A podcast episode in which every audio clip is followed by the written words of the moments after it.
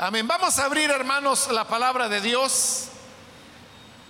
En esta ocasión lo hacemos en la primera carta a los Corintios, el capítulo número 16. Ahí vamos a leer los versículos que corresponden.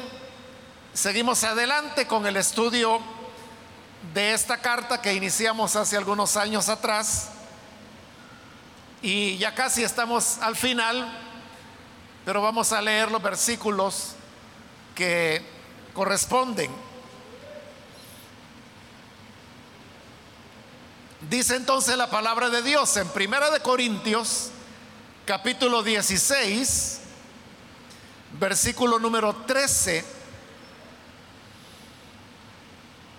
Manténganse alerta permanezcan firmes en la fe, sean valientes y fuertes, hagan todo con amor. Bien saben que los de la familia de Estefanas fueron los primeros convertidos de Acaya y que se han dedicado a servir a los creyentes. Les recomiendo, hermanos, que se pongan a disposición de aquellos y de todo el que colabore en este arduo trabajo. Me alegré cuando llegaron Estefanas, Fortunato y Acaico, porque ellos han suplido lo que ustedes no podían darme, ya que han tranquilizado mi espíritu y también el de ustedes tales personas merecen que se les exprese reconocimiento. Hasta ahí, hermanos, vamos a dejar la lectura. Pueden tomar sus asientos, por favor.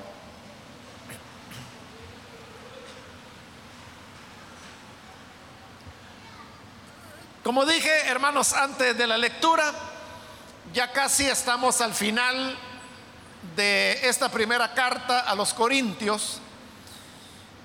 Y como lo he hecho a lo largo de toda ella, otra vez quiero volver a, ubicarlo en, en el contexto de los versículos que acabamos de leer hoy. Y para eso otra vez debo explicarle, aunque ya lo he hecho muchas veces a lo largo de la carta, pero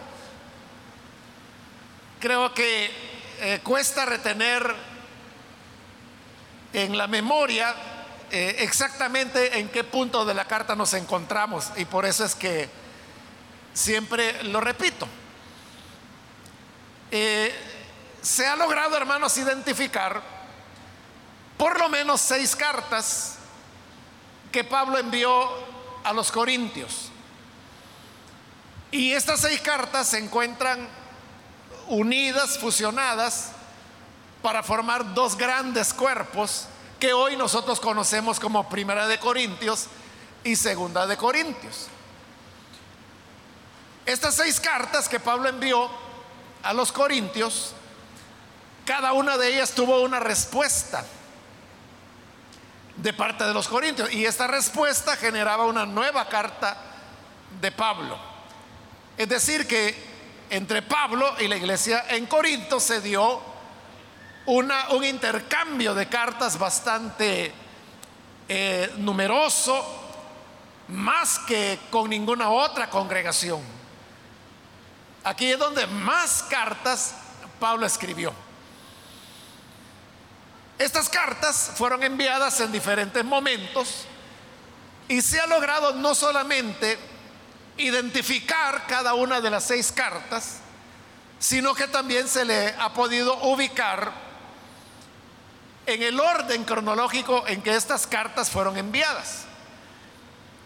Y para no confundirlas con lo que hoy nosotros llamamos primera y segunda de Corintios, los especialistas en lugar de número le han puesto letras.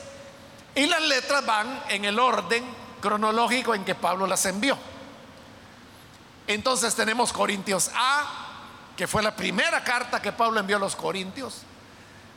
Luego Corintios B, luego Corintios C, Corintios D, Corintios E y por último Corintios F. Las últimas cuatro cartas, que es desde Corintios C hasta la F, esas vamos a dejar en pausa porque esas cuatro cartas se han unido y forman lo que hoy conocemos como segunda de Corintios. Eso lo vamos a ver en otra oportunidad. Por ahora nos encontramos en Primera de Corintios. Y Primera de Corintios recoge tanto Corintios A como Corintios B. Pero como ya le he explicado otras veces, vuelvo a repetirlo, lo que hicieron los compiladores de las cartas de Pablo fue que tomaron Corintios B como la carta base dentro de la cual fueron insertando segmentos de Corintios A. Esto significa que Corintios B, es decir, la segunda carta que Pablo envió a los Corintios, la tenemos completa y está aquí en primera, en lo que hoy llamamos primera de Corintios. Pero Corintios A de ella lo que tenemos son segmentos, párrafos, que los compiladores tomaron de por aquí y por allá y fueron insertándolos dentro de Corintios B. Entonces la tarea en Primera de Corintios es poder distinguir qué porciones pertenecen a Corintios A y cuáles pertenecen a Corintios B. Esa es la tarea a la que nos hemos dado y que desde que iniciamos Primera de Corintios, como le dije antes de la lectura, hace varios años, yo comencé a decirle una por una que era Corintios B, que era Corintios A, y así hemos llegado hasta el final de la carta.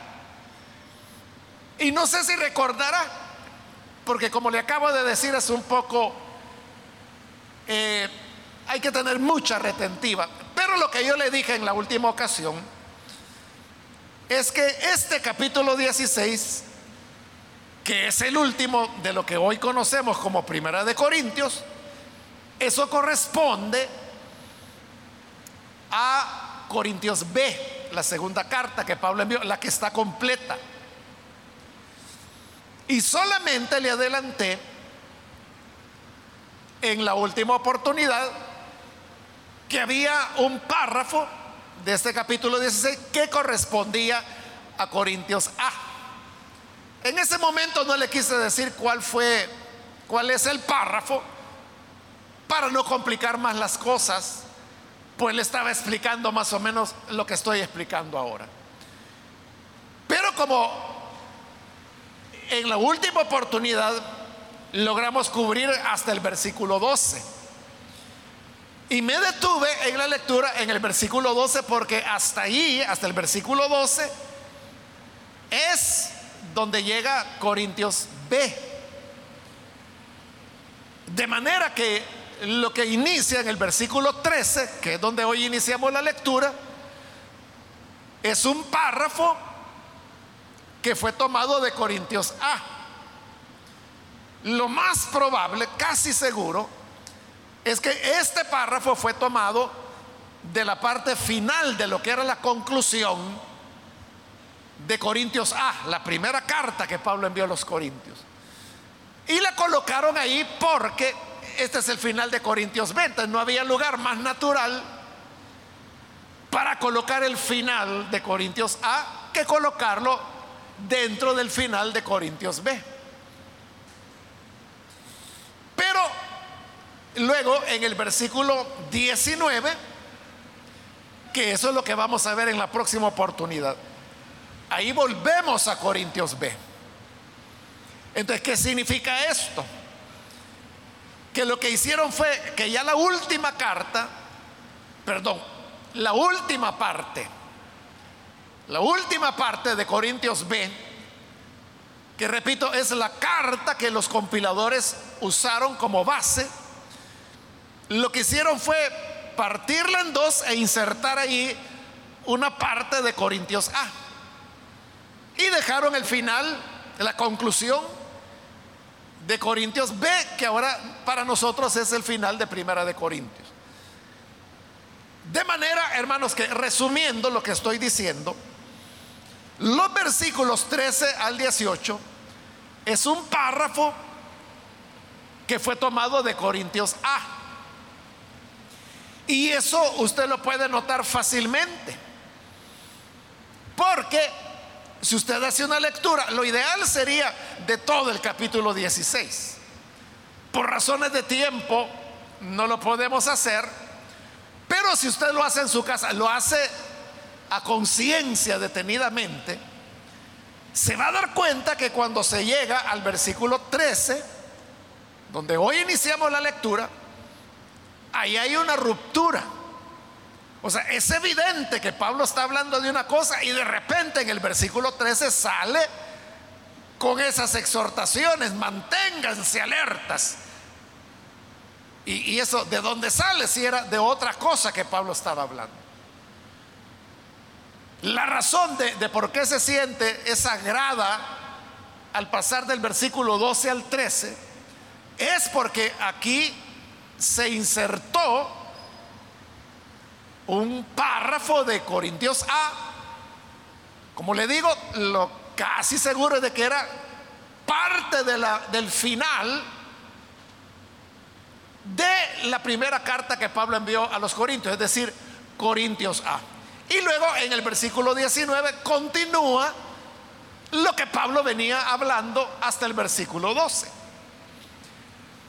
Esto, hermanos, usted lo puede descubrir de una manera muy sencilla, ya se lo he explicado en otras ocasiones.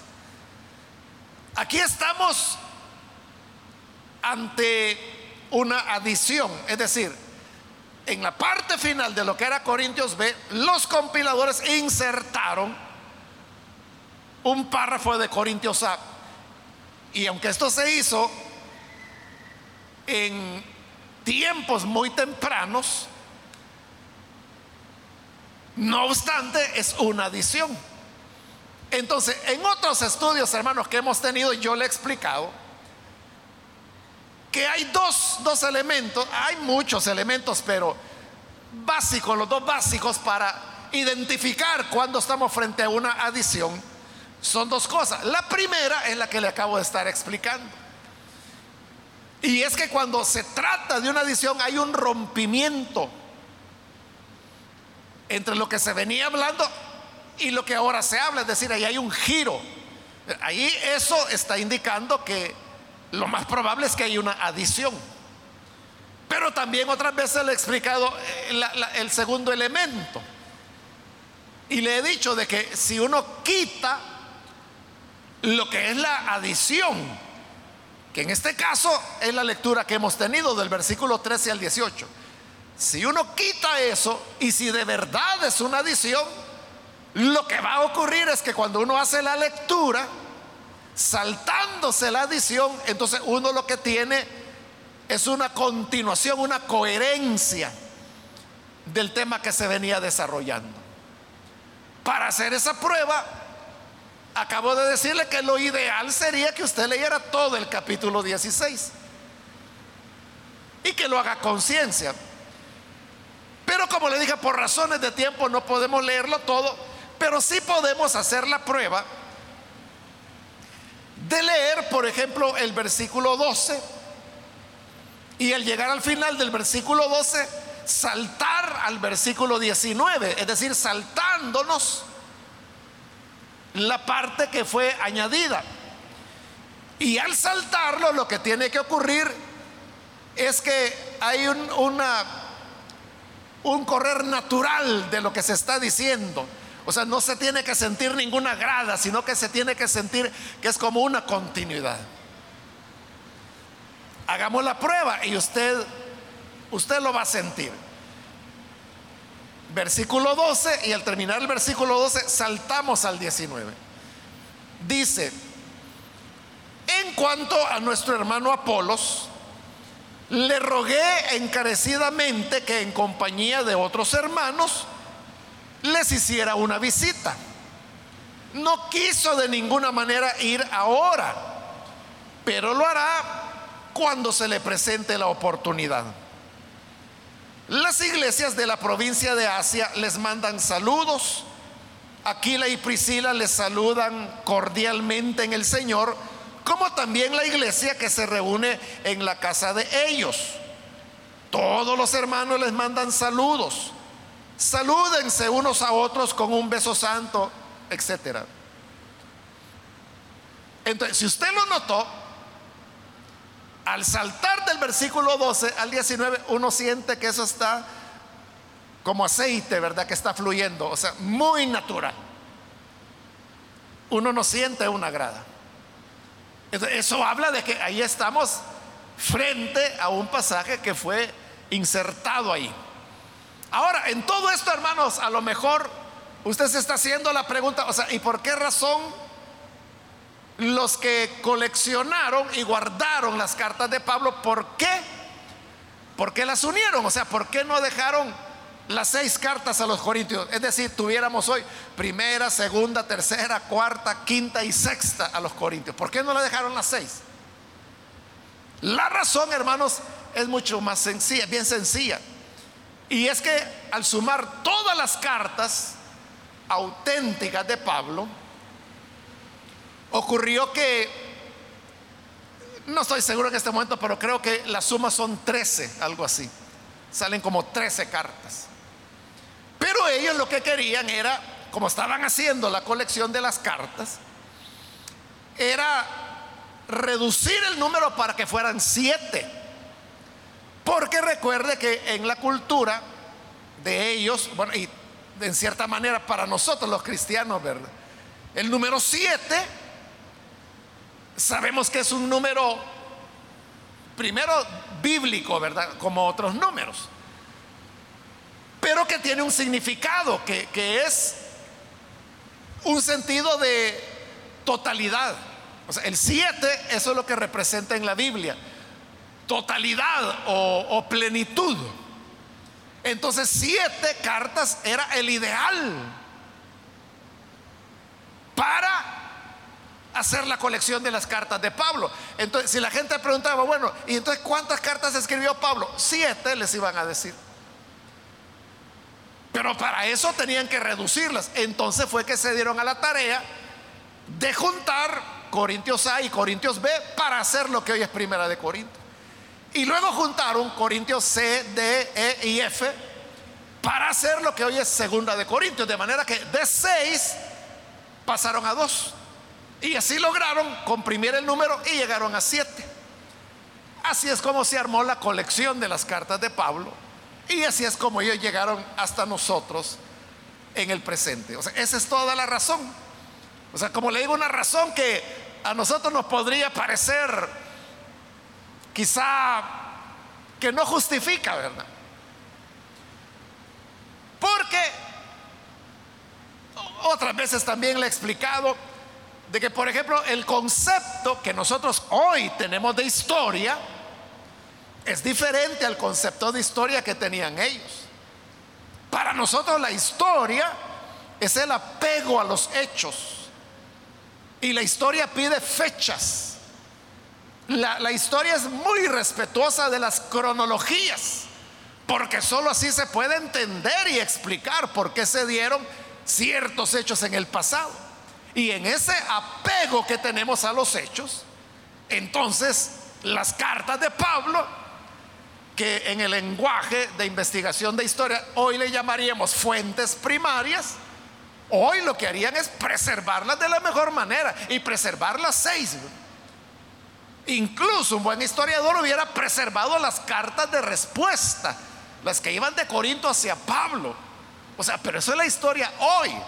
En esa época no. A ellos no les importaba las fechas, el orden de los eventos. No les importaba decir ni siquiera exactamente dónde algo había ocurrido. Lo que les interesaba era la interpretación que se hacía de esas historias. ¿Qué es lo que hacen los evangelios? Es lo que hace el libro de los hechos. Aunque decimos que el libro de los hechos esa es una cosa tradicional, ¿verdad? Que En teología tradicional, que hoy pues eso ya está bastante desfasado, se dice que el libro de los hechos es un libro de historia, pero eso historia hay que ponerlo entre comillas, porque hechos no es un libro de historia como entendemos historia hoy. Hechos es una exposición teológica que hace Lucas defendiendo, voy a decir, el ministerio de Pablo. Y por eso es que Hechos es una composición.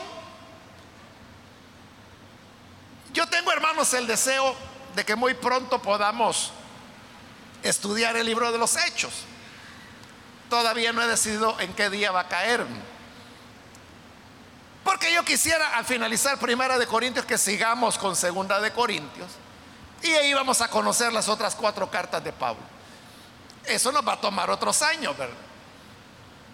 No sé entonces cuándo o qué día, si lo haré lunes, si lo haré martes, no lo he decidido y tampoco cuándo.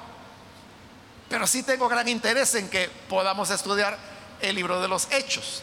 Entonces ahí vamos a ver detalles interesantes como por ejemplo que hay una diferencia entre lo que Pablo relata o lo que Pablo cuenta de su vida en Gálatas, que es una carta auténtica de Pablo. Gálatas se llama la más auténtica de las cartas de Pablo, así, así se conoce. Porque ahí tenemos el puro corazón de Pablo. Entonces, Pablo escribiendo su historia, pero si usted la compara con la del libro de los Hechos, es diferente. Porque Hechos no está narrando historia, sino que lo que está haciendo es interpretando teológicamente la vida de Pablo. Son cosas distintas. En ese sentido de que lo que les interesaba eran las interpretaciones, es que para ellos era más importante que el número se redujera a siete que conservar todas las cartas de Pablo. O sea, para ellos eso no era importante. Y también recuerda el otro elemento, que cuando todo esto se hizo, todavía las cartas de Pablo no estaban reconocidas como escrituras, sino cartas que Pablo había escrito a las iglesias y que ellos hacían. O sea, por eso es que tienen adiciones interpolaciones que yo le he ido mencionando en la medida que las hemos ido encontrando y cuando son importantes también, porque mencionar todas sería mucho. Pero era por eso, entonces uno dice, bueno, ¿y cómo es que hacían y deshacían, movían de acá para... Es que no era reconocido como escritura. Cuando esto vino a ser reconocido como escritura, hermanos, ya todos estos cambios ya se habían hecho. Entonces lo que se reconoció es lo que se tenía ya en ese momento. Bien, habiendo hecho hermanos esa aclaración, vamos a ver ahora este párrafo que como le repito fue tomado de Corintios A. Comienza con cuatro imperativos. El primero es manténganse alertas. El segundo, permanezcan firmes. El tercero, sean valientes. El cuarto sería, sean fuertes. Y el quinto es, hagan todo con amor. O sea, en, todas estas frases usted puede ver que se está utilizando el modo imperativo, que es el que usamos para dar órdenes. De la primera, comienza diciendo, manténganse alertas. ¿Qué significa alerta? Alerta significa estar atentos a lo que acontece. Hay algunos hermanos que han dicho que esa era una orden militar. Y sí, ¿verdad? E-, es lo que los oficiales le dicen a los soldados cuando por la noche tienen que vigilar. Manténgase alerta. O puede ser de día, ¿verdad? Pero si están en una zona peligrosa, le dice, soldado, manténgase alerta. Es una orden militar. Pero también, hermano, uno le puede decir, usted le puede decir a su hijo, hijo, ya va, ya va a pasar el camión del agua, manténete alerta. Y no necesariamente es algo militar, Pero ya sea que sea militar o que sea doméstico o cualquier otra cosa, es una invitación que se nos hace para no descuidarnos. La idea es esta, hermanos. La vida cristiana es una batalla. Y todos los que llevamos una vida cristiana, vamos a, enfrentar dificultades. Entonces vea, la vida cristiana no es un paseo. La vida cristiana no es una, una ronda turística. La vida cristiana es de lucha, es de esfuerzo, es de batalla. Y de eso es que Pablo está hablando cuando dice, manténganse alertas. Es decir, si uno vive y abraza la vida cristiana, uno no puede andar distraído por la vida, sino que uno tiene que estar alerta. Uno, hermano, tiene que estar juzgando las situaciones que se nos van presentando, lo que las personas nos dicen, lo que las personas a, lo que nos invitan. Porque detrás de algo que puede resultar muy, como le diría, inocente, puede hacer que se esconda una trampa. Y usted va a caer en la trampa si no se mantiene alerta. Entonces, es importante que estemos bien despiertos porque Satanás anda como león rugiente viendo a quién devorar. Entonces no hay que dormirse. También el Salmo 91 habla de el lazo del cazador, que también es una referencia a Satanás, el cual nos pone trampas, nos pone el lazo ahí disimulado con hojas secas para que cuando demos el paso atraparnos no hay que dormirse, uno tiene que estar alerta. Entonces note, la vida cristiana es, hermanos, algo que requiere atención, algo en lo que tenemos que estar concentrados, fijarnos bien, estar compenetrados. Y luego dice, permanezcan firmes en la fe. Y eso de estar firmes, hermano, significa que uno tiene que agarrarse ante los embates que van a venir. Cuando usted va en el autobús y va con usted un, niño o niña, o joven, puede, ser cualquier edad. Usted viene y le dice, cuando ya el bus va a arrancar, agárrate bien, le dice. Pero ¿por qué quiere usted que se agarre bien? Si no, el movimiento lo va a botar. Eso significa estar firme, estar bien parado, firme en la fe. Si hemos, como le dije, abrazado la vida cristiana, es decir, si hemos abrazado la fe, debemos pararnos firmes. ¿Por qué? Porque lo van a venir a empujar para ver si lo votan. Las personas que aprenden, hermanos, artes marciales, yo nunca estudié eso, por supuesto, ¿verdad? Pero algo he leído. Entonces, en las artes marciales, una cosa muy importante es cómo la persona se para. Porque sobre esa base o lo van a votar o no, lo pueden votar. Entonces, hay diferentes posiciones. Una bien conocida es la que llaman la posición de T, ¿verdad? Que ahí no hay manera que lo voten a un lado, al otro, adelante o atrás. O sea, porque si usted se para firme, en esa posición de T, ¿cómo se llama? ¿Quién lo mueve? Aquí hay algunos hermanos que creo que practican artes marciales porque veo que me están diciendo que sí. Pero ese es el asunto, ¿verdad? Que, aquí no es cuestión, es que hermano, a veces la gente viene y dice, hermano, ya no lo vi por la iglesia, ¿qué le pasó? Ay, es que fíjese que me caí, fíjese. ¿Y por qué se cayó? No se paró firme. Ese es el punto. Hay que permanecer firmes en la fe. Luego dice, sean valientes. hay que tener valentía porque es una batalla. Es decir, que la vida cristiana no es para cobardes. No le podemos buscar, hermanos. ¿Qué le digo? Atajos porque no los hay. ¿Quieres triunfar? Sé valiente. Sé valiente. Y luego añade, porque están juntos, sé valiente y fuerte. No quieres que te derroten, aliméntate bien. Pero alimentarse bien significa alimentarse de la palabra, alimentarse de la oración, alimentarse de la alabanza, alimentarse de la comunión con los hermanos, alimentarse de congregarse. Todo eso es lo que nos alimenta espiritualmente. Entonces hay que ser valientes y fuertes.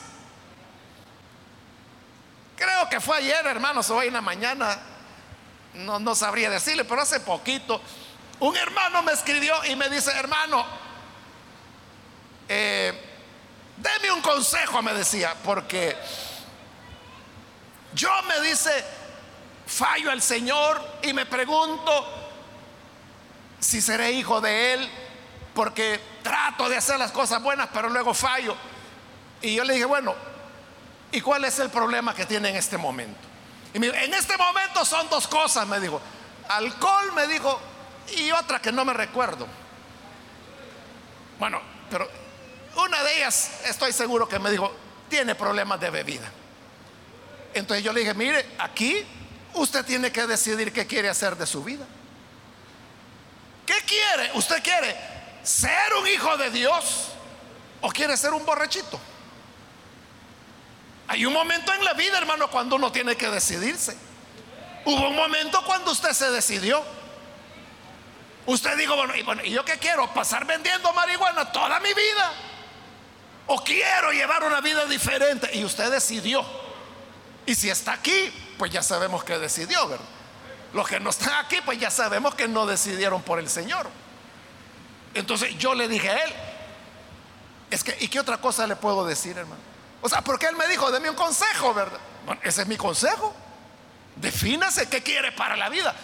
¿Qué desea hacer el día de mañana? ¿Usted quiere ser un enfermo alcohólico o quiere ser alguien que sirve a Dios, que está compenetrado de su obra? ¿Y eso cómo se llega a hacer? No hay fórmulas, no hay atajos. Otras veces, hermano, hay personas que solo así me dicen, hermano, ¿y cómo puedo hacer para vencer tal pecado? Y yo les digo, toma tu cruz, niégate a ti mismo y sigue a Jesús cada día de tu vida. No hay otra. Yo no sé qué es lo que ellos esperan cuando me dicen, mire, dígame cómo hago. No sé si ellos esperan que diga, mire, es que lo que tiene que hacer es tomar siete pétalos de rosa y meterlos debajo de la almohada y ya va a ver que eso le va a ayudar. No sé si algo así la gente quiere oír. Pero eso no funciona. Yo no le puedo decir, mire, deje la Biblia abierta en el Salmo 91 y eso le va a ayudar. Es lo que Jesús dijo. ¿Quieres venir en pos de mí? Ah, bueno, entonces, niégate a ti mismo, toma tu cruz y sígueme cada día. No hay otra manera de hacerlo. Por eso es que hoy Pablo está diciendo, manténganse alerta, sean fuertes, sean valientes, sean firmes en la fe. Es decir, hay que pelear la batalla, no hay otro camino, hermano es que hay que ir a fajarse, como decimos, contra el diablo, contra el mundo, contra nuestros mismos deseos. Solo así vamos a poder estar firmes en el Señor.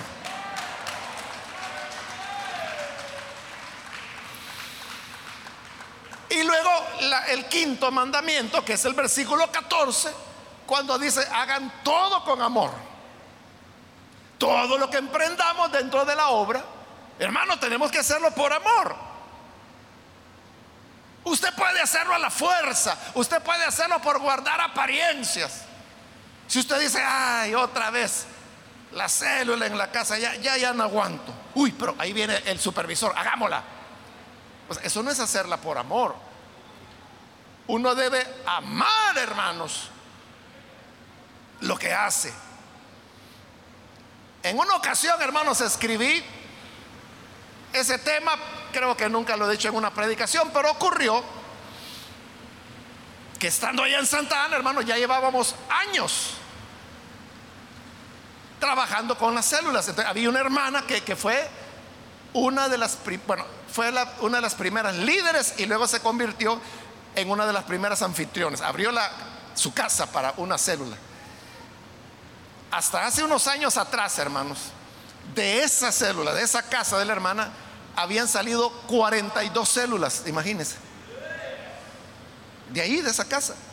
Y de ahí han salido líderes, supervisores, pastores. Entonces, después de años, en una ocasión, hablando con los pastores de allá, llegamos al caso de ella y dijimos, bueno, la hermana, ahorita no me acuerdo, hermano, pero ya tenía años ella de, de ser anfitriona, de estar generando líderes. Cuando el líder no llegaba, ella se encargaba de la célula. Entonces, platicando con los hermanos, dijimos, bueno, ya la hermana ya tiene años sirviendo, ya, ¿por qué no le damos un descanso? Y acordamos entre los pastores, vaya pues, entonces, movamos la célula esa hacia otra casa, porque cuando esa célula de la hermana se inició, era la única célula en toda esa área de Santana que es muy grande. Para los que conocen, es allá por la colonia Cel.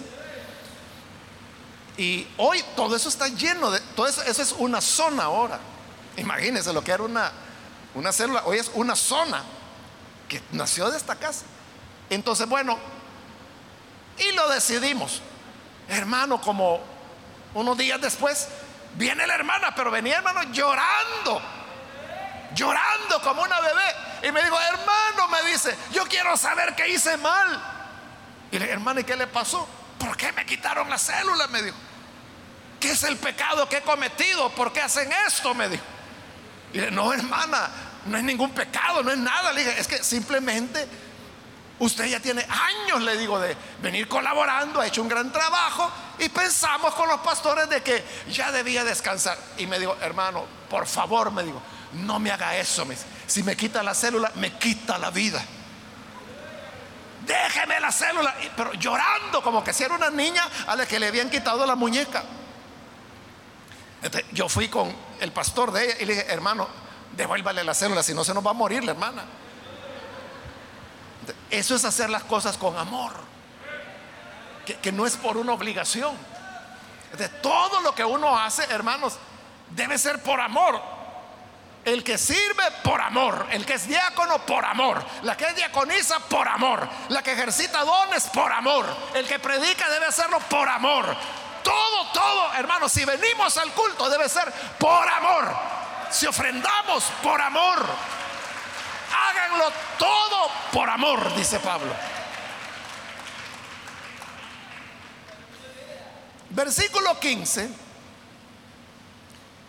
Bien saben que los de familia, los de la familia de Estefanas, fueron los primeros convertidos de Acaya.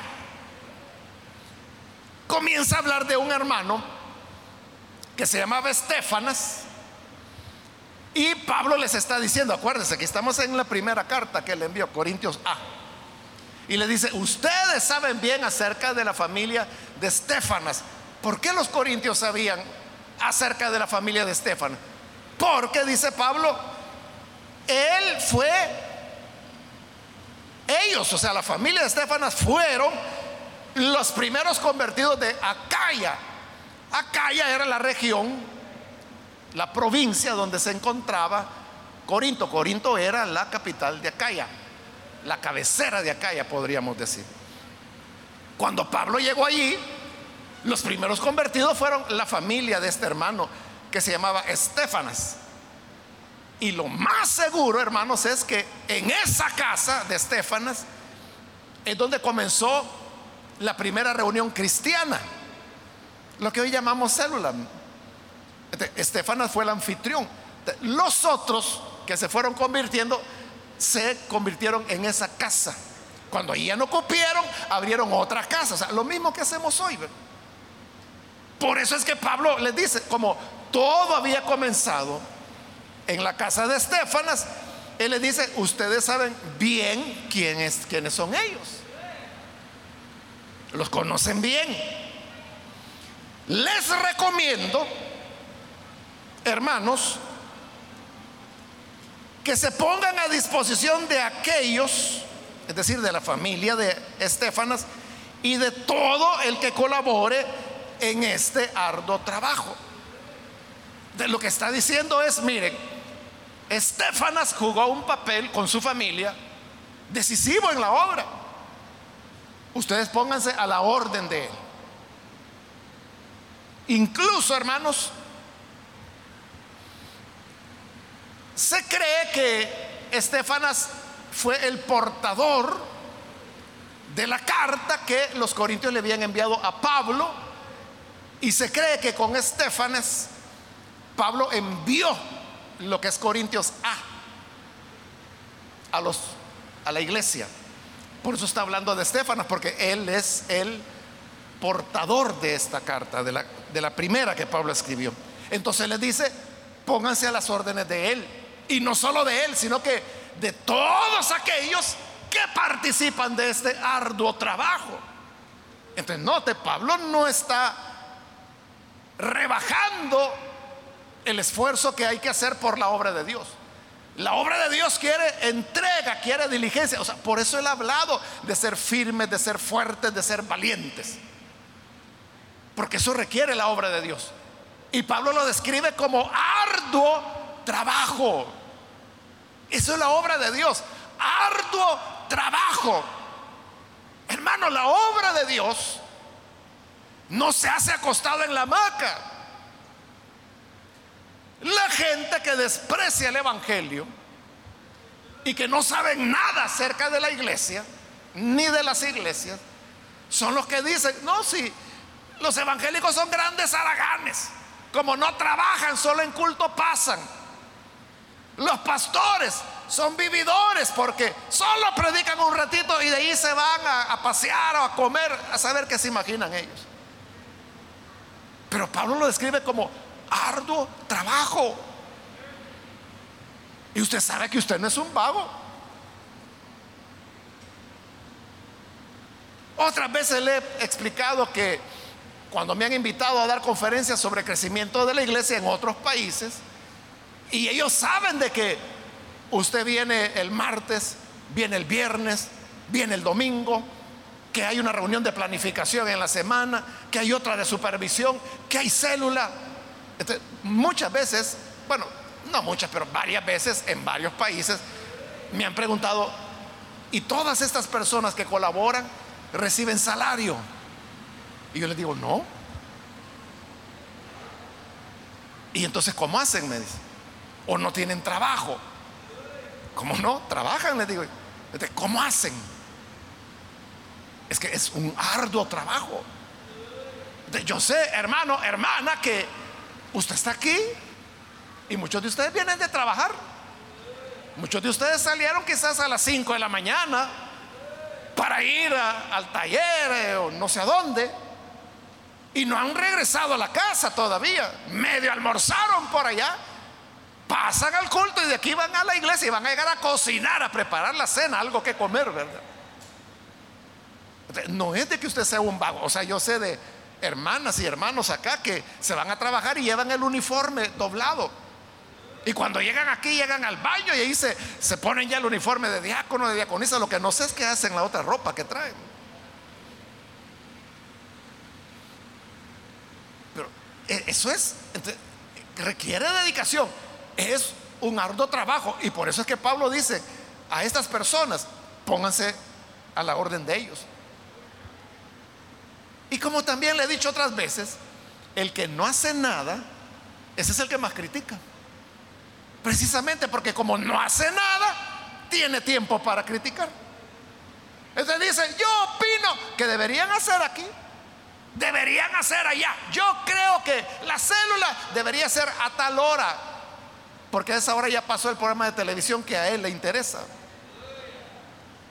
Están opinando de todo, pero como no están en el trabajo, en lugar de estar criticones, lo que Pablo dice es pónganse a la orden de esta gente como la familia de Estefan, que ellos sí están trabajando. Entonces uno tiene que estar a la orden, hermano, de lo que el líder dice, de lo que el supervisor dice, que lo que el pastor dice, porque son personas que han dado su vida. Están dando su vida, han consagrado, o sea, no hacen otra cosa más que servir, servir al Señor. Entonces dice Pablo, pónganse a la disposición de aquellos y de todo aquel que colabore en este arduo trabajo. Versículo 17. Me alegré cuando llegaron Estefanas, Fortunato y Acaico. Ahí tenemos que Estefanos había llegado a Éfeso, que es donde Pablo estaba, y desde Éfeso él escribió sus seis cartas hacia los corintios y otras también como las dos cartas a los filipenses, por ejemplo. Pero aquí estamos hablando de los corintios. Entonces llegó Estefanas. mire que este era un hombre comprometido, ¿verdad? Porque él deja Corinto para ir a Éfeso y poder hablar con Pablo. Y Estefanas, como le digo, es el que va a llevar Corintios a hacia la iglesia. Pero Estefanas no había llegado solo, sino que dice que también había llegado Fortunato y Acaico. Hermano, no sabemos quiénes eran ellos. Solo sabemos sus nombres y era obvio que también habían llegado de Corinto. Fortunato, hermano, es un nombre que lo que significa es, es dichoso. Fortunato suena a fortuna, ¿verdad? Entonces, en ese sentido va, ¿verdad? Que fortunato es alguien dichoso o feliz bienaventurado podría decirse también. Y Fortunato era, hermanos, un nombre que se usaba mayormente para los esclavos. Había personas que nunca habían sido esclavos y que se podían llamar fortunatos, pero usualmente, usualmente Fortunato era un nombre para esclavo. Y lo mismo sucede con Acaico. Acaico, hermano, realmente es un gentilicio. Acaico es el nombre que se le da al que es originario de Acaya, que era donde estaba Corinto. así como al que es originario del departamento de San Miguel, el gentilicio es migueleño. Al que es originario del el departamento de San Vicente, el gentilicio es vicentino. para el que es originario de Acaya, el gentilicio es acaico. era un acaico. Y ahí usted puede ver claramente de que más que un nombre, era una designación de alguien que era originario de ahí. Y por esa razón, acaico también era un nombre que casi siempre, no siempre, pero casi siempre, se usaba para esclavos, porque era la manera de señalar de dónde ellos eran originarios. Esto ha llevado a pensar a algunos, o sea, no hay manera de probarlo, ¿verdad? Pero algunos piensan de que tanto Fortunato como Acaico habían sido esclavos y que eran de la casa de Estefanas.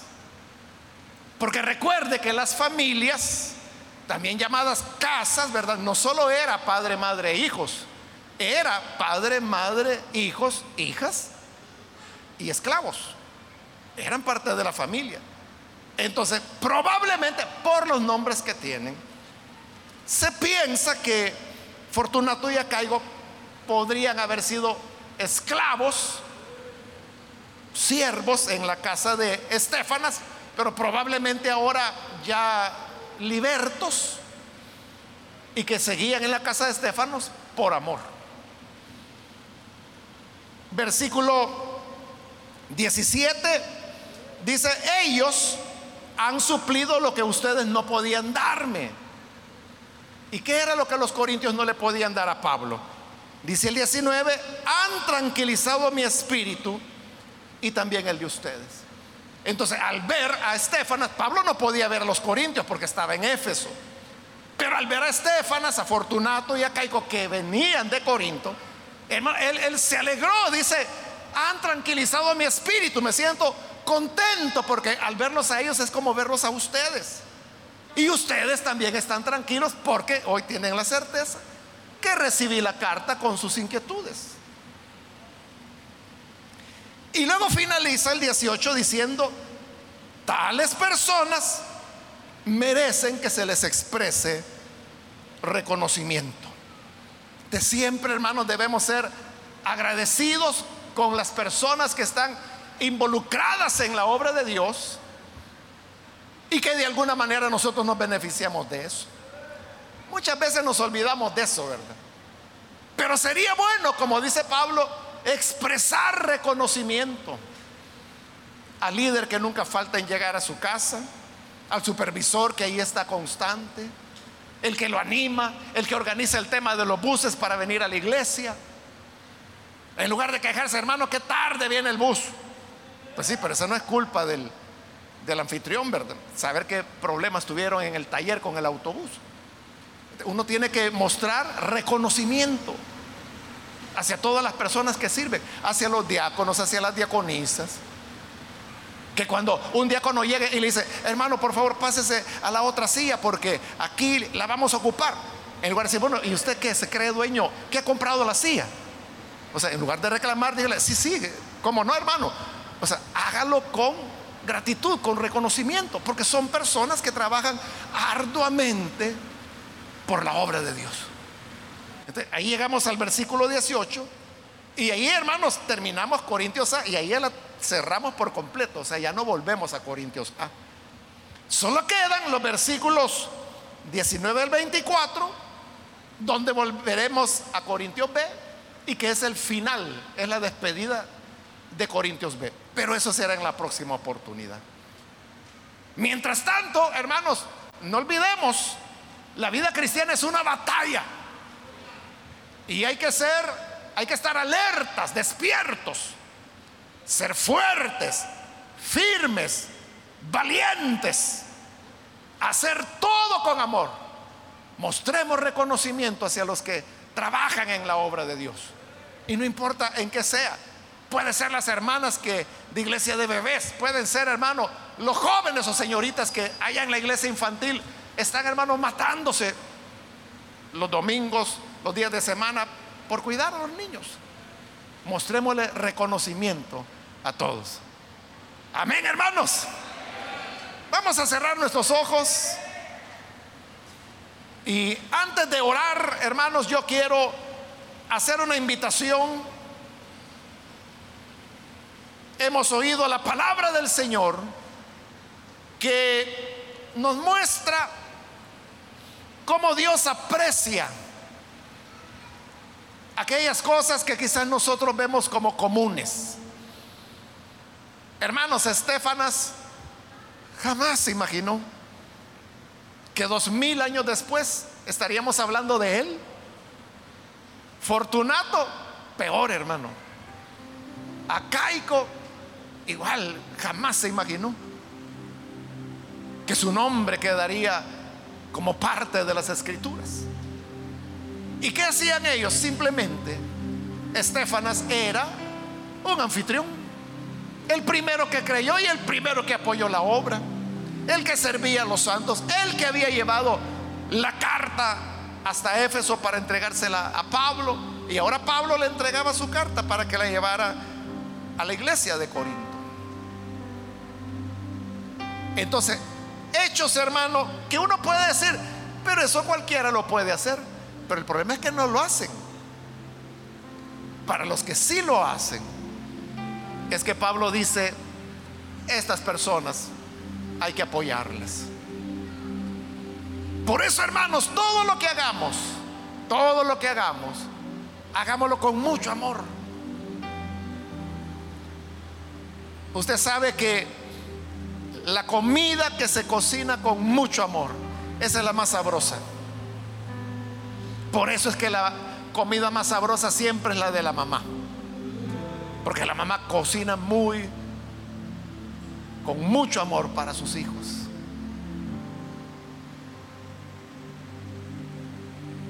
El amor es la clave en las cosas sencillas porque vemos que para Dios no pasan desapercibidas. Por eso tenemos ahí el nombre de Estefanas, de sus ayudantes, Fortunato, Acaico.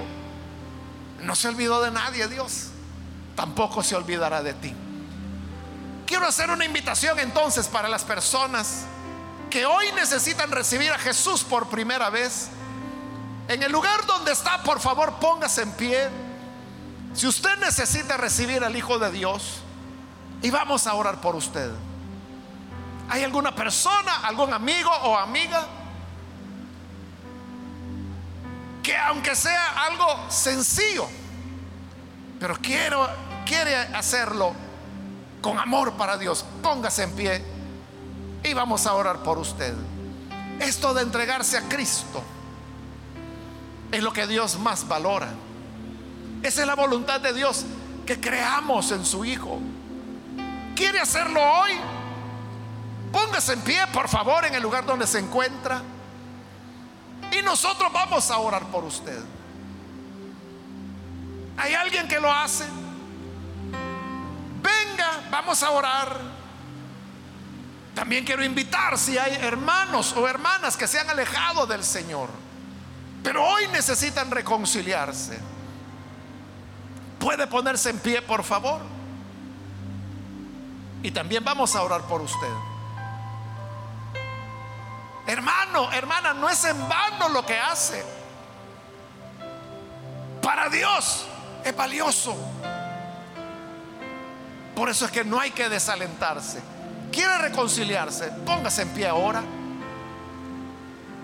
Queremos orar por usted. Hermanos, tenemos que orar ya, pero voy a finalizar haciendo una última llamada y luego oramos. Si es primera vez que usted necesita venir al Señor o si necesita reconciliarse, póngase en pie y vamos a orar en este momento. ¿Hay alguien que lo hace?